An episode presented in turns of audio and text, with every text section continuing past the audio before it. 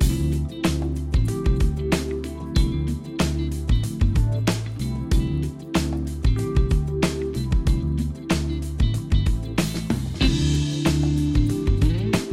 マシンのグッドナイトパパ。この番組では年齢さまざまな子供を持つパパとナビゲーターのコマシンが毎回テーマに沿って対談を繰り広げていきます。子育てを通じて学ぶこと。妻には言えない本音。社会との関わり方などここでしか聞けない話が盛りだくさんです。それでは今回の対談をお楽しみください。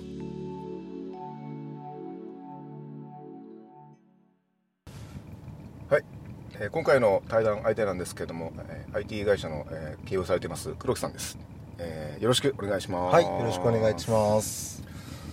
えー何を話そうかなと、えーいろいろと前から考えてたんですけども、はい、えー黒木さんといえば、えーやはり体作りと いうことであの体作りで、えーもう結構前から話はいろいろ聞いてるんですけどはい、あの随分あのストイックにされててなんか定期的にあの大会がなんかありますよねその体作りの。そうですね。あれに向けたあのストイックなあの追い込みなどを何回か見てきているので、えーまあ、その辺の話から聞いていこうかなと思うんですけど、はい、はい、えーなんか生活のリズムとかそのなんですか、ね、あのどういった感じでメニューとか組まれているのかなと思ってですねえっ、と、まあ、メニューについては結構肌感覚で、あの、うんですかね、その時にネットで調べて。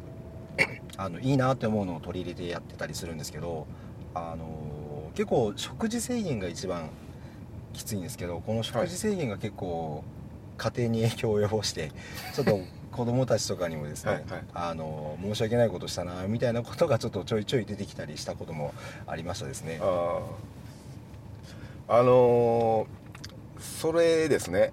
例えば食事はあその大会に前っていうのは自分だけの食事っていうのを例えば奥さんに、えー作ってもらってあとは家族はみんな違うものを食べてるっていう感じなのか、はい。その間だけはその 自分だけ自分でこうその食事を用意して、えー家族には全くその何もしてもらわないというか用意してもらわないっていう風なスタイルになるんですか？あのーもう奥さんにですね、えー、ともうこれとこれだけ作っといてっていうお願いだけしてあまりもう考えさせないようにしてます。はいはいはい。で足りないものはもう自分で補ってあのはい。買ってきて食べるみたいなことで、あのあんこう苦労をあまりかけないようにうん。こう気をつけている感じですね。あー。えーその、えーあれはもう食事制限だけでほぼ完結してさ完結するようなあれですか？その、えーなんですかね、えー趣趣旨というかはい。あの筋トレとか、えー運動とかも含めた上での体作りっていうような形になるんですかね？そうですね。筋トレ、まあ、最終的な仕上げは食事制限がメインになってくるんですけどあーはい。おまあ、筋トレから入って体ができてきたらあとは食事制限で脂肪を減らしていくっていう作業の段取りですね。はははは。でその食事制限の三段階で結は構最終的な、あの調整になるとかなりストレスのかかるものになるので 結構それで、あのー子供に辛く当たってしまったりとかっていうことも実際に出てきてしまってあの、はい。奥さんから注意されたことも ありました。それ結構家庭にあの不協和音が鳴り響いた。そうですね。あそれは、えーお子さんは、えー、と上の子今何歳だったんでしたっけ？上の子が8歳で、はい。えー下の子が4歳です。ああでも8歳ともなるとももちろんでしょうけども下の子の4歳もそのパパのその当たりっていうかですねその なんかその当たった時になんかあ今そういう追い込んでる時期なのかなっていうのがもう4歳でも分かるんですかね雰囲気的なもので。そうですね、はい。あの子供たちも分かってるみたいよみたいなことはその注意された時にやっぱり言われましたですね、あー。でもそれはあー、まあ、家の食事もそうなんですけどトレーニングとかその走りに行くとかっていうのが、えーあるのかなと思うんですけど、はい。それで結構家庭の時間が取れないとかっていうのはやっぱ出てくるんですか？そうですね。あの実際にまあ23時間あの休みの日もやっぱり時間をもらうんですけどはい。おまあそのあたりはあの許してもらっているというかはい。あのまあ、そこは時間としてもらって他の時間はもうあの家庭家族サービスに当てるっていうサイクルであのもう許してもらっている感じですね。あ基本的にもその大会に向けて作っているのか普段から、まあ、その大会あるなし関わらずえーそういう作り方をしたいと思って生きてらっしゃるのかっていうのはどんな感じなんですか？今のモチベーションはもはい。う大会に向けてっていうのが大きいので、大会にのために作るっていう方が正しいですね、うん。前はあの趣味で、あのーまあ、自分が納得できればいいやっていうぐらいだけだったんですけどはい。もう今はもう評価をされてなんぼっていうところにまで行ってるので、はい。まあ、そうなるとあのより体もレベルを高くこうあの鍛えていくことができますのではい。今はもうその競技に合わせて体を作るっていうのがあのターゲットになってます。うん。その体作りっていうのは、えーまあ、精神面でそのさっき言いましたけど最後追い込みがあって結構しんどい時期がはい。あったりとかすると思うんですけど、はい。それは、えー自分の子供に対してですね、はい。えーまあ、将来あの気持ちとか精神面とかっていう意味で あの何か大変なことがあった時にそれを乗り越えられるとかっていう風な、えー人間に育成するとしてですよ、まあ、今の体作りのその、えー精神のこの、えーあれっていうのは、まあ、子子育ての方にもうまく伝えていけそうな何かなんですか？そうですね。そこまでこう具体的に何かこうたトレーニングで気づきを得たっていうのはまだちょっとないんですけど、はい。あのーその自分自身が、えーっとこう勝手になんていうんですかね追い込まれていった状況で、はい。まあ、それが子供に対するはけ口になってたみたいなこうなんていうんですかね一種自分の弱さをそこで実感できたのであの例えばあの はい。体作りだけじゃなく、はい。仕事なのか、はい。あの人との付き合いなのかで 追い込まれた時に、はい。あの子供に辛く当たらないようにしようっていう気をつけようっていう意識にはつながったので、はいはい。あまりそのまあまだ全然起こることは全多々あるんですけどはい。その叱らなければいけない状況以外で起こるっていうことはあの自分の中でセーブしようっていう気づきにはそれでなれましたですかね。あー。なんか今ちょっと深い大きな話に発展しそうなぐらい なんかあの人間の育成という意味で。あでもそういうとこまであのあの気持ちが派生するぐらいなんかそのいろいろと感じるものがあるそうですね。ね考えさせられるものがそこにあったな、まあ、あの奥さんにあの叱ってもらえうん。て、その時あ今は良かったなってはい。思えます、あー。あの、まあ、黒さんの場合は体作りっていうことで、はい。えー時間を割いてると思うんですけど、まあ、世の中のお父さんたちは自分の趣味だったりとかはい。例えば飲み事とかですね、はい。で家族との時間を、えーそっちにその取らずにそっちの方に持っていってるって人もいるかもしれないと思うんですけど、そういった方々が、えーまあ、家庭からあ家族の方々からどう思われてるかわからないですけどそこをうまくやりにく秘訣というか、はい。はい。まあ、黒さんの場合は普段からその体作りってもう出してるから家族も理解してると思うんですはいけど、はいえーそこでうまく家族の、えー了解を得られるというか、まあ、そういうことだったらもうしょうがないねっていう形で、えー得られるためには何をすべきだと思いますか？世のお父さん方々は、はい、そうですねまあまずやっぱりあの奥さんあっての家庭だと思いますので、はいはい。あのその子育てを、あのしてくれていることに対する感謝っていうのは常に、はい。あの表現していますね。具体的に言うともう「ありがとう」っていう言葉をあの、常に言うように気をつけています、ありがとうとごめんねは結構奥さんには言うようにはしていますあのまあ我々も外で仕事をしているはい身ですし、はい。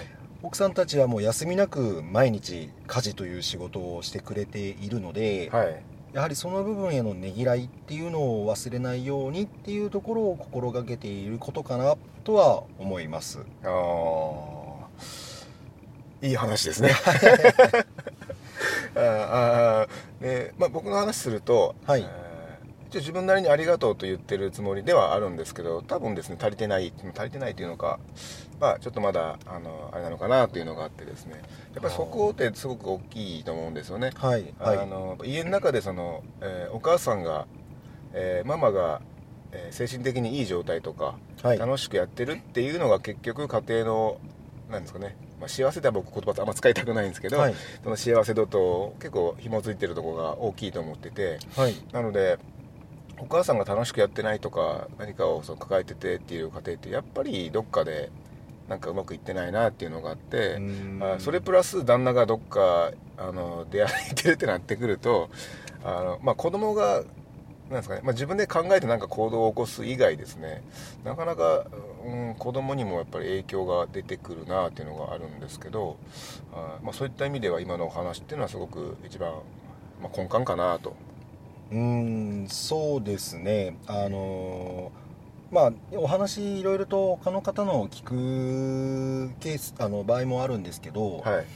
あのーまあやっぱなんていうんですか役割分担というか、うん。はあの家庭がありきの仕事だったりもしますし仕事ありきの家庭でもあったりすると思いますので、お互い持ちつ持たれつっていういはい。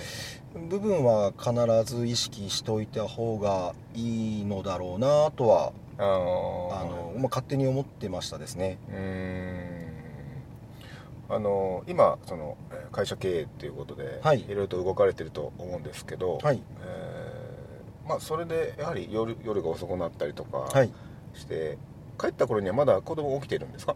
はもう基本的に9時前には寝かしつけるようにしてるのでああそうなんですか、はい。遅く帰る時はもう寝てます。あの上の子と下の子って、えっと、4つ違いになるんですかね、えーっと4つ違いですね。えー同じタイミングで寝てくれるんですか？あ寝ます寝ます。あ寝るんですか？はい。もう昔からあの上の子からもう9時前に寝かしつけるようにあの奥さんがあのやってくれてたので、はい。もうそれが習慣化してはい。今もう2人ともあの勝手に寝てくれます。あのそうなってくると逆算するとそのお風呂はもう7時とかには入ってるって感ああそうですね。7時台にはもう入っあてーはいはい。る入ってますね。ああそうですか、はい。うちはそうじゃないので 結構あのその後ろにずれ込んでいってですね。ああなるほど。でやはりその、まあ、奥さんも自分も、えー時間が欲しい自分の時間が欲しいとなっても、結局子供の寝る時間にあの左右されるので,、はい。でやっぱり11時とかですねもうちょっと遅い時もありますのででだからできれば僕もその10 7時台とかにはお風呂にい入れたいんですけどどうしても8時台とかですね、えーまあ、9時台がメインだったりとかするので、はい。やっぱそこはちょっともう一回話し合いをしながらですねやっていかなくちゃいけないなとずっとまあ思ってたところだったんでああなるほど。あ2人が9時台に同時に寝てくれるってなってくるとまあその後にまあ空いた時間というかできた時間で、えーパパもママもその自分のことなり、えーこれからのこととかをする時間が作れるのかなと思ったんでああそうですね。いい循環だなと思って、いやこれに関してはもう本当に奥さんに感謝しかなくて、あー。あのなんで子供が早く寝なきゃいけないかっていうまず最初疑問だったんですね、はいはいあの早く寝かしつける必要ってないだろうって私は思ってたので奥さんがなんでそんなにく早く寝かしつけなきゃいけないかっていうのを一回調べたことがあるんですけど、はい。はい。あの子供がえー、と寝る時間が遅い早いはあまり関係なくどれだけ睡眠を取れるかっていうのが実は問題で、おおはい、えー例えば大人の人が朝7時に起きます。それに合わせて子供が7時に起きます、はい。でも寝た時間が11時12時だと子供の睡眠時間って7時間8時間ぐらいしかないんですけど、うんはい。それってあの不十分らしいんですね。そうするとあの子供が情緒不安定になりやすかったり夜泣きが多くなってしまったりするらしいんですけど、はあその睡眠時間が10時間ぐらいしっかり取れるとはい、はいあのその情緒不安定っていうのが傾向としてなくなる率が高いっていうのがあるのではあ。あのなので早く寝かせるっていうのに私もそこから協力するようになりました。ああ。いやー反省します。とんでもないです。あーそうですね。そこはあの、まあ、私もいろいろと調べといてとかっていう形で、まあ、言ってたんですけどどうしてもですねなんか私が帰ってきてからご飯食べてあのお風呂も入れてってなってくるとまあやっぱり時間的にどうしてもそうなってきてで例えば11時に寝ましたと。で朝は大体やっぱ7時台には起きてるので、今言うともうもう8時間寝てる感じではあると思うんですけど、でうちの子は昼寝ほとんどなんかしないみたいなんですよね、へなので昼寝しないからじゃあ早く寝るだろうと思ったら夜も意外と寝ないって言ってうん。あの子供なのかって感じなんですけど あまあでも変な風には育ってないんですけど、はい。すごくあのいい感じになってるんですけどただやっぱ昼間寝ないことが多いらしいんーでうん。あのなななんでかなと思って。なんでまあうん。風呂に入れてる途中でもううつらうつらし始めて寝るとかっていうパターンも多かったりとかするんですけど、はいはい。これでもやっぱり9時台とかにやってることが多いので、はい。あの今の話はすごく参考になりますね。あいやなんかあの何何時に寝かしているとかっていろいろ話はあのすることはありますけど、はい。でこういういろいろ話しての何時とかっていうのはあんまり話したことないので、うん。あーじゃあそういうふうに生活のリズムが回ってんのねってこう想像できる感じだったんであーなんかその考え方はちょっとうちにもぜひ取り入れたいな。ああいえいえ。い って思って。えとんでもないですあーじゃあ一応最初は筋トレあの体作りの話でしたけど、はい。まあ、そういった思いから、えー奥さんの、えーまあ、ありありがたみというか、はい。に、えーこう気持ちをこう述べてはい。表現してはい。で結果こう子育てもうまく回るようなサイクルが、えー黒木家では出来上がっているということで。そそうですね。まあまあ細かいところはいろいろあるかもしれないですけど、はいまああの奥さん中心にあの回っているし、まあ、うん。そこはもう奥さん中心ではい。あの全然いいと思ってますし、あのはい。もうなんなら子供はもう私を嫌っても奥さんにだけはあのう、ーん。なんていうんですかね、もうあの必ず好いておけみたいな。ようには話はしてますので、ああそうなんですね、はいあの8歳と4歳だからもう分かんないんですけどあれですかその「パパだよ」とか言って抱きついてブチブチとかってしないんですか？いやしますします。あそういう間柄あるけども、はい。まあ、何かあったら、はい。まあ最終的にはそれでもなおあのパパはもうあのちょっとダメだったとしてもパパあママだけは吸いといてくれっていうはいそうですね。まあ、あのスキンシップは結構している方じゃないかなとは思うんですけど息子にも娘にも、はい。あのもう嫌がられながら近づいていきますので 嫌がられながら近づいていくっていうフレーズいいですね。それでも行くみたいな感じですよね。そうですね。はい。もう今のうちにしかできないので、ああそうですね。はい、もううあの娘なんかこうあのチューをしようとしようものなら全力で否定してくるのであのですねそれ、まあ、私ももうもうすぐ3歳ですけど最近もうその傾向が出てきてですね、あのちょっともう家の中にいるのが寂しくなってきて。あー。ああもうそんな時期なのかと。で、はい。世の中のお父さんたちももうこの時期にそういうこんな気持ちを味わうのかなと思ったら 人生って切ないなと思って。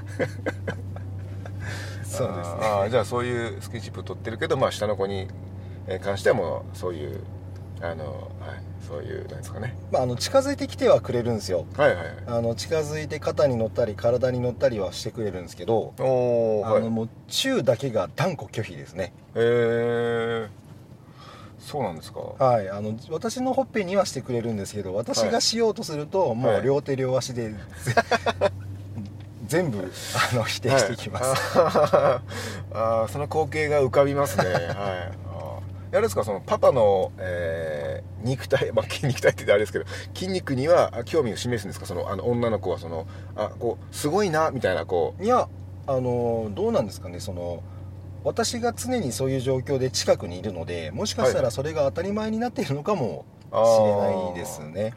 あーあのっていうのがですねまあ今我々30代で、はい。30代半ばとかでいろいろとなんですけど同年代とかそれかもうちょっと上の方ってやはり相当なんか自分で考えてやらないと、まあ、はい。たるんできて、はい。お腹も出てであの黒木さんみたいなパパばっかりじゃないと思うんですよねその肉体が。でね。一般の家庭は多分そのダラーっとした 肉体にを見てるから、まあ、それが普通だなみたいなえー感じもあるかもしれないですけどそこで黒木さんみたいな人がパーって出てきたら、はいあのやっぱカルチャーショックじゃないですか ある意味。であの聞いてる方々も、まあ、そのパパの方、えーいらっしゃるんであの、まあ、30代40代におけるその体作りこれは絶対押さえといてねみたいな話を、えーしていただくのがなんかいいようなちょっと この回ではですねいいような気がしてきたんなでなんかちょっとあのアドバイスをですね、えーもらえたらなと。そうですね。そのまあ筋トレ筋トレっていうこうフレーズが結構なんていうんですかねこうがっつりというか、い。そういうイメージを持たれる方も多いんじゃないかなとは思うんですけど私が一番気をつけているのはあの姿勢ですね。はい。あのやはりこうピンとした姿勢というかはい。シャンとした姿勢っていうんですかね。うん。あのもう歩いている姿からかっこいいって言える状況あのな姿ってやっぱ姿勢のいい方っていう私のあの今持っている答えですので、えあのまあ、筋トレってその姿勢をあの良くするための手段でもあると思いますので、まあ、別に筋トレをしなくても姿勢ってよくは意識すればできると思いますのでその姿勢をあの常に良くしておくっていうことは、はい。あのおすすめしたいなとは思います。はあそうですか。はい、あの僕結構体、まあ、前から猫背のあの、まあ、傾向傾向っていうか、まあ、ありあったりとかあとよく、えー頭が痛くなってあの脳神経外科ですね行き,、はい行きつけというか、まあ、あるんですけどでその先生に、えーまあ、大体あの通院記録見たらですね年に1回ちょうど同じ時期にはい、来てるみたいで。でで僕も先日4月ですねちょっと23回通って行った時に「えーあ君か」と「ちょっと待って 多分1年前ぐらいだから」って言われて カルテ見られたらあの1年前の5月だったんですよね。あやっぱりなと。で俺が前教えたストレッチとか組み回しとかやってるのかと言われてで僕まあやってたんですけどあの結構全部やると5種類6種類あるんですよね。はい。うんでそれやってなくてやっぱ3つぐらい、えーやってたりとか、えーでその時にあの毎回言われるんですけど、えー姿勢を正せと。はい。でまず顎を引けと。はい。で首回す時もですねそのなんか顎が出てたりとかその悪い姿勢から首を回し始めるとその正しい首の回り方にならないんだって話で,、うん。で君は首がちゃんと回ってないから。で結局そのなんですかね、えー首の後ろのあたりとか肩とか凝り始めてで目の奥が痛くなって、うん。で頭痛いんですって言って毎回同じ症状で俺のとこにやってくると、はい、俺の話聞いてんのかって言われて で今回プラス12個ぐらいストレッチの方法を教わってですね。うん。で、まあ、今もう治ったんですけど、はい。はい。で今回本当に症状きつかったんでですねあの絶対もう全種類やろうと思ってるんですけど、はい。今までとの姿勢の話っていうのは本当にあのもうい今日の僕はもう「はい」って 思えるんですけどじゃあやっぱあれですか？例えばあのえーまあ普段そのえー仕事で外をまあ歩かれてて、はい。通りすがりの例えば同年代の方見た時に、はい。姿勢悪いなあいつとかもっとこうすりゃいいのにとかっていうのはなんかふと思ったりとかするんですか？あいやあの他の方の姿勢をどうこう思うことはあまりないんですけど、はい。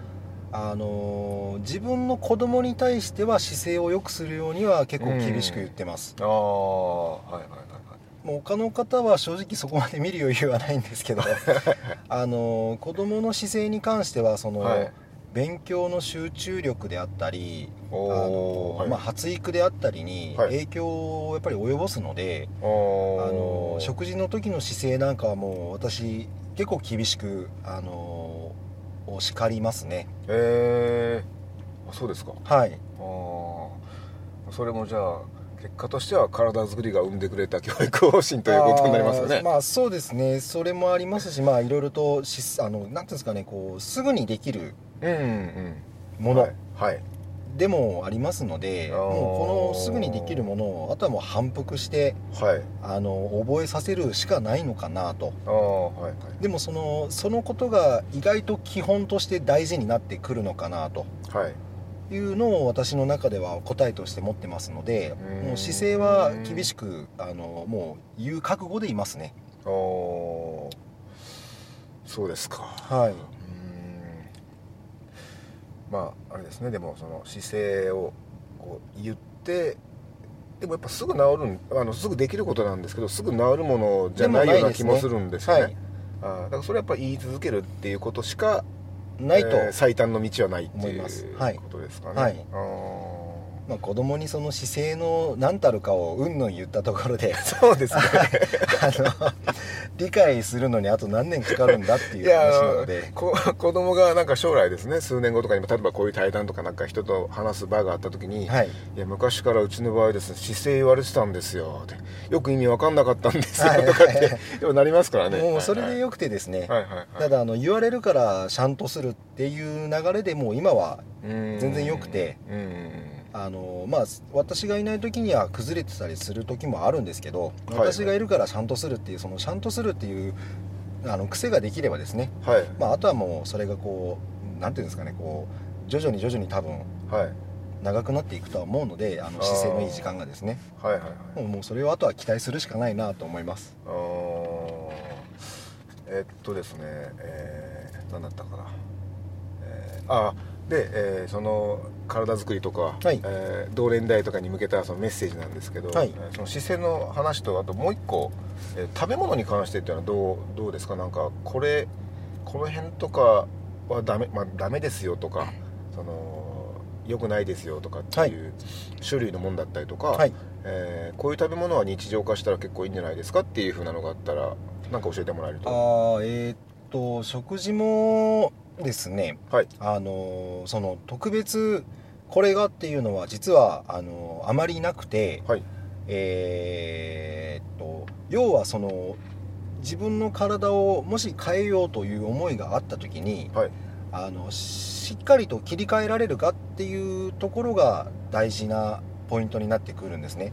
というと具体的に言うと、はい。あの例えばそのお昼、えーとえー例えばカツ丼を食べます。カツカレーを食べます、はい。まあ比較的カロリー重いものを食べます。うん。で夜もご飯を食べます。比較的またカロリー高いものを食べます。っていうサイクルがやっぱりぐるぐるしちゃうとはい。あのどうしても体重は増えていくんですけど、うん。あのもういつまでにどうなるっていう期間を決めてそれに合わせてその徐々に食事量を落としていくっていうその好きなものを食べ続けていただくっていうのは全く問題なくてうん。あとはそのカロリー計算をどうしていくかっていうこうなんていうんですかね。マイナス量を増やしていくっていうイメージにしていただくっていうだけなので正直その何の食べ物がいいっていうのは実はあんまりないんですよね。あのーまあ、最近たまたまなんですけどあの、はい。グルテンフリーって聞いたんですよ、ね、あーはいはい。あれってどういう解解釈じゃないですね。あのどうどうどういうえグルテンフリーをして、まあ、体良くなったっていう人がいたりとかっていう事例がある中で、あの実は俺も今やってんだよねとかっていう人がちょっと周りに23人いたんですよ、はい。で自分もまあ取り込もうかなと思ったんですけど、まあ、まだできてなくて、はい。あでグルテンフリーってなんかその辺はなんか知識的になんかなんか持ってます、はい、あいやちょっとすいません。そこはあのはい。あのあれですね。あの調べたことがないですね。あれもなんか見たら、えー小麦なのかな？なんか小麦が、まあ、含まれる何かっていうのを、まあ、極力その抑えてとか。あの昔と比べてその小麦の質がちょっとなんか落ちたのかそのなんか、えー、と流通経路でなんかうまくこう純な小小麦というかはい。じゃなくいろいろ入り込んでいることによって、まあ、健康に悪影響がみたいなちょっと話だったんですよ。はい。なので、えーなんかパンパンケーキとか、はい。あのあとビールとかですか、はい。えー麦と言われはい。る麦芽ですか、はい。は、はい。とかっていうのを、まあえー抑えてっていうような形だったんですよね。へまあ友達とじゃあ飲みに行こうってなった場合も、まあ、今までビール飲んでたんですけど、えーじゃあ焼酎のえーソーダ割りで行こうみたいな、はい。は い話とかあってでやったことないですけど、まあ、あれもなんか一個の方法としてなんかいいのかなみたいなのがよくわからないんですけど。そうですね。まああのはい。食事に関してはもう合う合わないがその方に出てきてくると思うのでああはい。あの実際にやってみてあの合うかっていう合うか合わないかを確認された上でやっていかれた方がいいのかなと思います。あとはもうその続けられるかどうかがポイントになってくるのではいはい。あのあこれだったら続けられるこれだちょっと続けるのきついなっていうところでご判断いただいても全然いいと思います。うーん。ほうほうほうほう。なるほど。はい。まあそうですね。はい。じゃあ、えーあとは運動はどうですかね？運動、えー今その姿勢とはい。食事と、はい。あと運動って、まあ、はい。ちょっと影響があるかなと思うんですけど、はい。なんかがっつりガーッと走り込むとかじゃなくて例えばウォーキング1日1時間ぐらいすればそこそこの運動量になってるんですよとかっていうのはなんかあります？あーえーっとですね、はい。あのまあ目安としてあの、考えていただければなんですけどはい。あの 1km えー、と人が移動するのに大体60から65キロカロリーの消費って言われているんですね。そうです。かはい、はい、なので、あのまあ、それをあと基礎代謝とプラスしていただければその日の消費カロリーっていうのが比較的その見や見やすくなってくるのであのはい。最初のうちはもうちょっとあの慣れるまでは面倒くさいんですけどあの自分の摂取したそその1日のカロリーと、はいえー基礎代謝はあの機械に乗っていただければ調べることもできるやつがあるのではいはい。体育館とかに行けばあるので、あはいえーそこで調べてプラス1日1時間の移動あ1日1キロのあすいません、えっと、1日何キロ自分が徒歩もしくはその足で、えー自分の足で移動したかっていうのを頭に入れて、えーまあ、ざっくりベースにですけどその消費カロリーと摂取カロリーっていうのをこう、えーなんて意識していただくと感覚で身につくようになってくるので、うん。まあ、そうすると比較的痩せやすい思考にはなってくるのかなとはいはいはい。思います。はい。ありがとうございます。ありがとうございます。で一応これあのパパ同士の対談ということで、はい。えーいろいろ話していく、まあ、番組なんですけど、はい。えーもう最初の方にその体作りにおけるその家庭への影響みたいなのが出たのではい。後半はまあ個人的なあの趣味で 体あと、まあ、聞いてる方々が同年代とかまた上の方がちょっと多いのかなっていうのがあったんで、はい。えーその辺って、まあ、これからついて回る問題だと思いますし、はい。やっぱりそのパパがあのだらしないあのだらーっとしたですね肉体をされてるとですねやっぱちょっと、えーまあ、子供は意識しないかもしれないですけどやっぱそこはかっこよくありたいわけじゃないですか。そうですね。あの運動会で最下位とか走りたくないわけじゃないですか。パパリレーで。で見るからにこいつ食生活間違ってんなって人やっぱいるいるじゃないですか見てると。そうですね。はいそうこのラジオを聞いてる方々においてはそれだけはなってほしくないっていう 僕の思いもあって僕も大統経験があってあの自分のですねその体見てからこれじゃいかんなと、えーいうのがあって大統経験があるので、はいはいその経験も踏まえてやはりちょっと、うん、体だけはねっていうのがあったんで。そうですね。まああのこまあいいことなのか悪いことなのかはわからないんですけど、はい。あの運動会とかに行くと、はい。後で聞いた話あのバレエダンサーがいるよっていうの噂が立ったらしいんですね。ちょっとざわっと、はいはいはいでまあ結果は私だったらしいんですけどおあのおはいはい。バレエダンサーみたいな体つきの人がいるよっていうので 多少注目されるらしいんですね。そうですか。はい。あそうそうなんですね。あのなんかそういう競技に出られたんですか？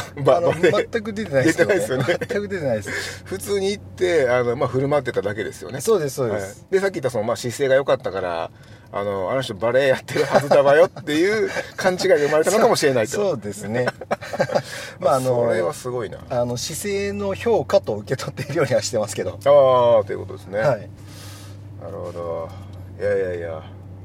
面白い話ですね。はい聞けましたね、はい、で一応まああのえーはい、体作りにおける子育て、はい。えーだったりとか、はい。っていうところの、まあ、今回そういった回になったんですけども、はい。はいまあ黒木さんといえばやっぱりそういったとこをあの聞くのが楽しいだろうなと思って聞いたらあの、まあ、思った通りの結果になったんで あのすごく実りのある対あ談だいえいえったなと。ありがとうございます。はい。えーなのでまあぼちぼちあのお時間とはいいうことになりましたので、はい。今回はこの辺で終わりたいと思います。はいありがとうござい今日はどうもありがとうございました、はいありがとうございました。